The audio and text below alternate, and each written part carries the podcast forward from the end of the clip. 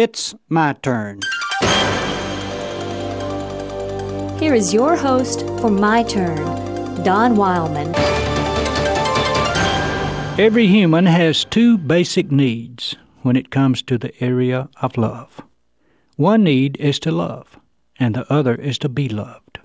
These are two basic needs of the human personality. Once, while visiting in the hospital, I was stopped by an elderly lady in a wheelchair. She didn't know me, and I didn't know her. But she wanted to talk with someone.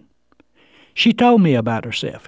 She had no family to visit her, but some people from her church visited with her quite often. Tears came to her eyes as she told me about their visits. They meant so much to her. This elderly lady needed a little attention, some affection. Wanted to know someone cared for her, someone loved her. We all have this need to be loved, to know that someone cares for us, to know that we are important to someone. It's a hunger in the human heart to be loved. It's a natural hunger, as natural as breathing. Then also, every person needs to give love. Robert Hugh Benson once said, "It is only the souls that do not love that go empty in this world." Give love, and love will be given you. Not always by all those you give love to, and not always in the manner you desire, but by enough people to make life enjoyable. Now, I'm not a psychologist, but I've seen enough of life to know that love must have an outlet. Unexpressed love can be extremely dangerous to the human personality. I've even seen unexpressed love turned to hatred. A home where love is given and received by all members of the family is a happy home. A home where one member, only one member, fails to give or receive love is often a miserable experience. So I say again, love must have an outlet.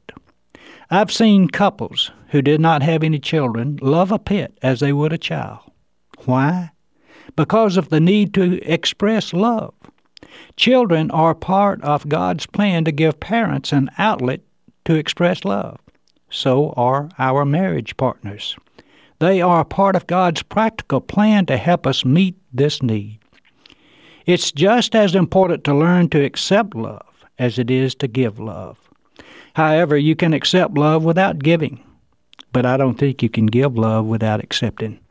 Therefore, the emphasis should be on giving.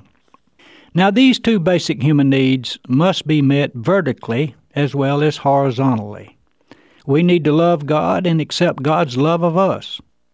The best way we can express our love for God is to love our fellow man.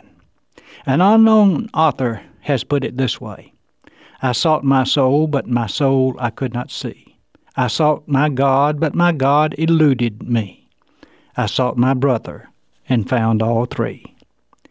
Each of us has two basic needs, to love and to be loved. Remember to give love, and love will be given to you. Accept God's love and love Him in return.